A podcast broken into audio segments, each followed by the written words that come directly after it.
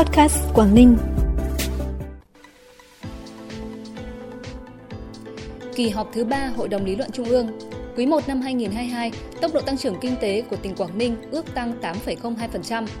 TKV nâng công suất các trạm xử lý nước thải là những tin tức đáng chú ý sẽ có trong bản tin hôm nay 29 tháng 3. Sau đây là nội dung chi tiết. Thưa quý vị và các bạn, thực hiện chương trình làm việc toàn khóa năm 2022, ngày 29 tháng 3 tại tỉnh Quảng Ninh, Hội đồng lý luận Trung ương nhiệm kỳ 2021-2026 tổ chức kỳ họp thứ 3 tập trung thảo luận, đóng góp ý kiến vào báo cáo tư vấn một số vấn đề lý luận thực tiễn qua 15 năm thực hiện nghị quyết Trung ương 7 khóa 10 về nông nghiệp, nông dân, nông thôn, báo cáo tư vấn một số vấn đề lý luận thực tiễn qua 20 năm thực hiện nghị quyết Trung ương 5 khóa 9 về tiếp tục đổi mới, phát triển, nâng cao hiệu quả kinh tế tập thể để góp phần phục vụ việc chuẩn bị hội nghị Trung ương 5 khóa 13. Tại kỳ họp, các đại biểu đã tập trung trí tuệ, thảo luận đóng góp nhiều ý kiến sâu sắc, phân tích rõ hơn một số vấn đề lý luận và thực tiễn đặt ra hiện nay về phát triển nông nghiệp, nông dân, nông thôn, dự báo tình hình sắp tới, bổ sung một số nội dung, quan điểm chỉ đạo, giải pháp chủ yếu để thực hiện được các mục tiêu, nhiệm vụ phát triển nông nghiệp sinh thái, nông dân văn minh, nông thôn hiện đại đến năm 2030 và tầm nhìn 2045 các ý kiến đã phân tích rõ hơn một số vấn đề lý luận và thực tiễn đặt ra hiện nay qua 20 năm thực hiện nghị quyết Trung ương 5 khóa 9 về tiếp tục đổi mới, phát triển và nâng cao hiệu quả kinh tế tập thể, dự báo tình hình sắp tới, bổ sung một số nội dung quan điểm chỉ đạo, định hướng nhiệm vụ trọng tâm và giải pháp đột phá để tiếp tục phát triển kinh tế tập thể, kinh tế hợp tác, hợp tác xã trong bối cảnh mới. Phát biểu tại buổi làm việc với huyện ủy Vân Đồn sáng nay về công tác triển khai thực hiện chỉ thị số 24 ngày 18 tháng 2 năm 2022 của Ban Thường vụ tỉnh ủy tổ chức Đại hội chi bộ trực thuộc Đảng bộ cơ sở và bầu trưởng thôn bản khu phố nhiệm kỳ 2022-2025, đồng chí Ngô Hoàng Ngân, Phó Bí thư Thường trực tỉnh ủy, trưởng đoàn đại biểu Quốc hội tỉnh yêu cầu các cấp ủy chính quyền huyện Vân Đồn tập trung lãnh đạo chỉ đạo đối với công tác xây dựng đội ngũ cán bộ thôn khu, giả soát các tiêu chí, lựa chọn được những người đủ đức, đủ tài, tâm huyết, trách nhiệm, uy tín để giới thiệu bầu bí thư tri bộ, đồng thời là trưởng thôn khu, nhất là đối với những địa bàn thực hiện sắp nhập. Liên quan đến công tác tổ chức đại hội đoàn các cấp, đồng chí yêu cầu các cấp ủy đảng cần lựa chọn được đội ngũ cán bộ đoàn năng động, trẻ tuổi, có trình độ tham gia vào ban chấp hành đoàn, đảm bảo mỗi cán bộ đều phát huy được năng lực sở trường trong công tác. Thông tin tại cuộc họp thường kỳ tháng 3 về tình hình kinh tế, xã hội quý 1 và nhiệm vụ trọng tâm triển khai thực hiện trong quý 2 năm 2022 do Ủy ban Nhân dân tỉnh tổ chức vào sáng nay cho biết, quý 1 năm 2022, tốc độ tăng trưởng kinh tế ước tăng 8,02%, thấp hơn 1,24 điểm phần trăm so với tốc độ tăng cùng kỳ, thấp hơn 1,69 điểm phần trăm so với kịch bản quý 1. Tổng thu ngân sách nhà nước quý 1 ước đạt 12.550 tỷ đồng, bằng 116% kịch bản, bằng 115% cùng kỳ. Tổng kế hoạch chi đầu tư công năm 2022 đến ngày 25 tháng 3 năm 2022 là 16.791 tỷ đồng, tỷ lệ giải ngân đạt 12,6%. Trong quý 1 năm 2022, có 465 doanh nghiệp và đơn vị thành lập mới với tổng vốn đăng ký là 5.500 tỷ đồng. Hiện nay trung bình mỗi năm các đơn vị sản xuất than thuộc Tập đoàn Công nghiệp Than khoáng sản Việt Nam TKV thải ra 120 đến 150 triệu mét khối nước thải mỏ. Để đáp ứng nhu cầu xử lý nước thải mỏ ngày càng tăng cao, từ năm 2019 đến hết năm 2021, TKV đã đầu tư hơn 200 tỷ đồng, nâng cấp, xây mới nhiều trạm xử lý ở cả ba vùng, Cẩm Phả, Hạ Long và Uông Bí Đông Triều. Như vậy đến nay, toàn tập đoàn có 50 trạm xử lý nước thải, phục vụ hoạt động sản xuất than, trong đó 47 trạm xử lý nước thải mỏ, 3 trạm xử lý nước thải công nghiệp. Hiện tại 41 trên 47 trạm xử lý nước thải đã lắp đặt hệ thống quan trắc nước thải tự động liên tục theo quy định. Để đáp ứng được năng lực xử lý nước thải mỏ, dự kiến giai đoạn 2022-2025, TKV tiếp tục đầu tư nâng công suất thêm 5 trạm xử lý nước thải tại 5 mỏ than, gồm Cọc 6, Cao Sơn, Dương Huy, Núi Béo và Thành Công.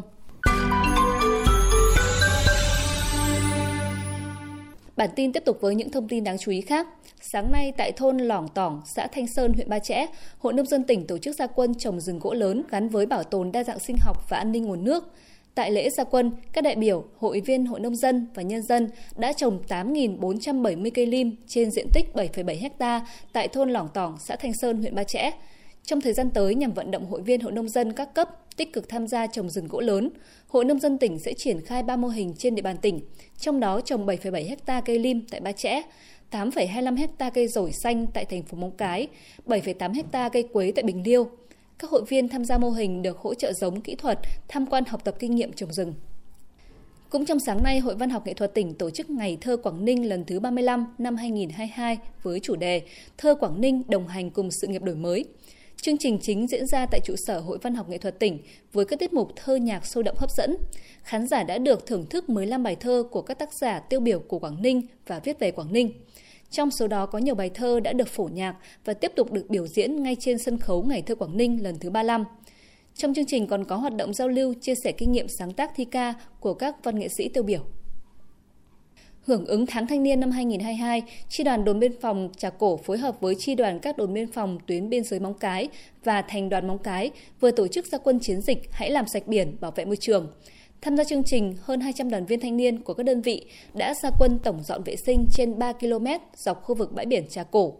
Kết quả khoảng 5 tấn rác thải đã được các đoàn viên thu gom, vận chuyển để xử lý, đảm bảo giữ vệ sinh môi trường biển xanh sạch đẹp. Trong hai ngày cuối tuần vừa qua, lượng khách đến Quảng Ninh đạt khoảng 31.700 khách, trong đó tập trung chủ yếu tại các điểm du lịch nổi tiếng, các khu nghỉ dưỡng cao cấp đa dịch vụ. Cụ thể, Vịnh Hạ Long đón trên 3.500 khách, Bảo tàng Quảng Ninh đón 1.300 khách, khu di tích danh thắng Yên Tử đón gần 6.600 lượt khách, đền Cửa Ông đón khoảng 4.400 khách, chùa Ba Vàng đón 9.500 khách, khách lưu trú đạt trên 6.000 khách. Chuyển sang phần tin trong nước, Tổng công ty Đầu tư Phát triển Đường cao tốc Việt Nam đang chuẩn bị đấu thầu thuê dịch vụ thu phí không dừng ETC tại ba cao tốc Thành phố Hồ Chí Minh, Long Thành, Dầu Dây, Nội Bài, Lào Cai, Đà Nẵng, Quảng Ngãi từ quý 3 năm nay. Các tuyến này có lưu lượng giao thông lớn, việc thu phí không dừng sẽ giúp phương tiện di chuyển nhanh, giảm ùn tắc giờ cao điểm. Ngoài ba tuyến trên, cao tốc Cầu Rẽ Ninh Bình cũng được trang bị thêm 12 làn không dừng. Tuyến đường này đã được đầu tư hệ thống ETC tại 15 làn xe, thu phí từ tháng 6 năm 2020. Tổng số trạm được lắp đặt hệ thống thu phí không dừng tại 4 tuyến cao tốc là 23. Ngoài làn ETC, các trạm vẫn bố trí thêm một làn hỗn hợp phục vụ ô tô chưa dán thẻ không dừng. Sáng nay, công ty cổ phần tàu cao tốc Phú Quốc tổ chức lễ khai trương tuyến vận tải thủy từ bờ ra đảo Đà Nẵng, Lý Sơn, tỉnh Quảng Ngãi. Tàu sử dụng khai thác tuyến này mang tên Trưng Chắc thuộc công ty cổ phần tàu cao tốc Phú Quốc, được thiết kế theo tiêu chuẩn châu Âu, có sức chở gần 600 khách và rút ngắn thời gian di chuyển từ Đà Nẵng đến đảo Lý Sơn, tỉnh Quảng Ngãi chỉ hơn 2 giờ.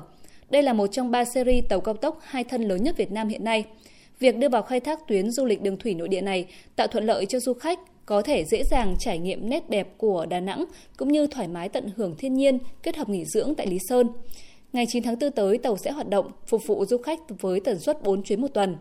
Sau thời gian thử nghiệm, công ty sẽ khai thác hai chuyến và đi về trong ngày. Giá vé dao động từ 590.000 đến 720.000 đồng một lượt, giá hạng phổ thông và 900.000 đồng một lượt hạng VIP.